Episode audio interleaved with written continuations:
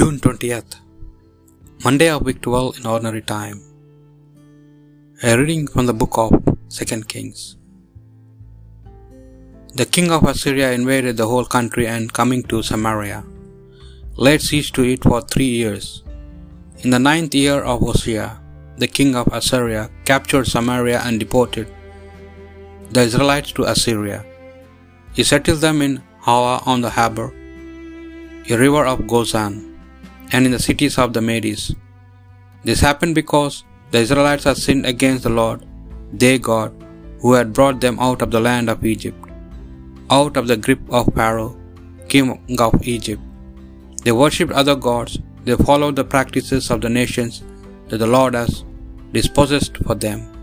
And yet, through all the prophets and all the seers, the Lord has given Israel and Judah this warning Turn from your wicked ways and keep my commandments, and my laws in accordance with the entire law are laid down from your fathers and delivered to them through my servants the prophets. But they would not listen, they were more stubborn than their ancestors had been, who had no faith in the Lord, their God. They despised his laws and the covenant he had made with their ancestors, and the warnings he had given them. They pursued emptiness and themselves became empty through copy the nations round them, although the Lord has ordered them not to act as they did. For this the Lord was enraged with Israel and thrust them away from him. There was none left but the tribe of Judah only. The word of the Lord. Hear us, O Lord, and help us.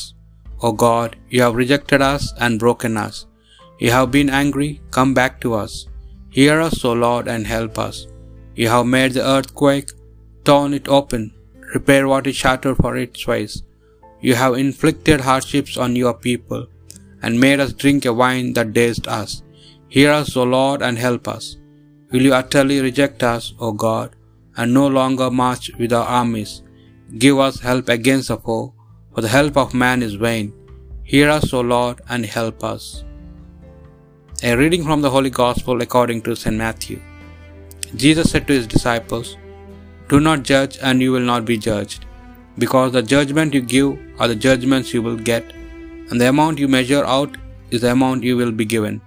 Why do you observe the splinter in your brother's eye, and never notice the plank in your own? How dare you say to your brother, Let me take the splinter out of your eye, when all the time there is a plank in your own? Hypocrite, take the plank out of your own eye first, and then you will see clearly enough to take the splinter out of your brother's eye. The Gospel of the Lord.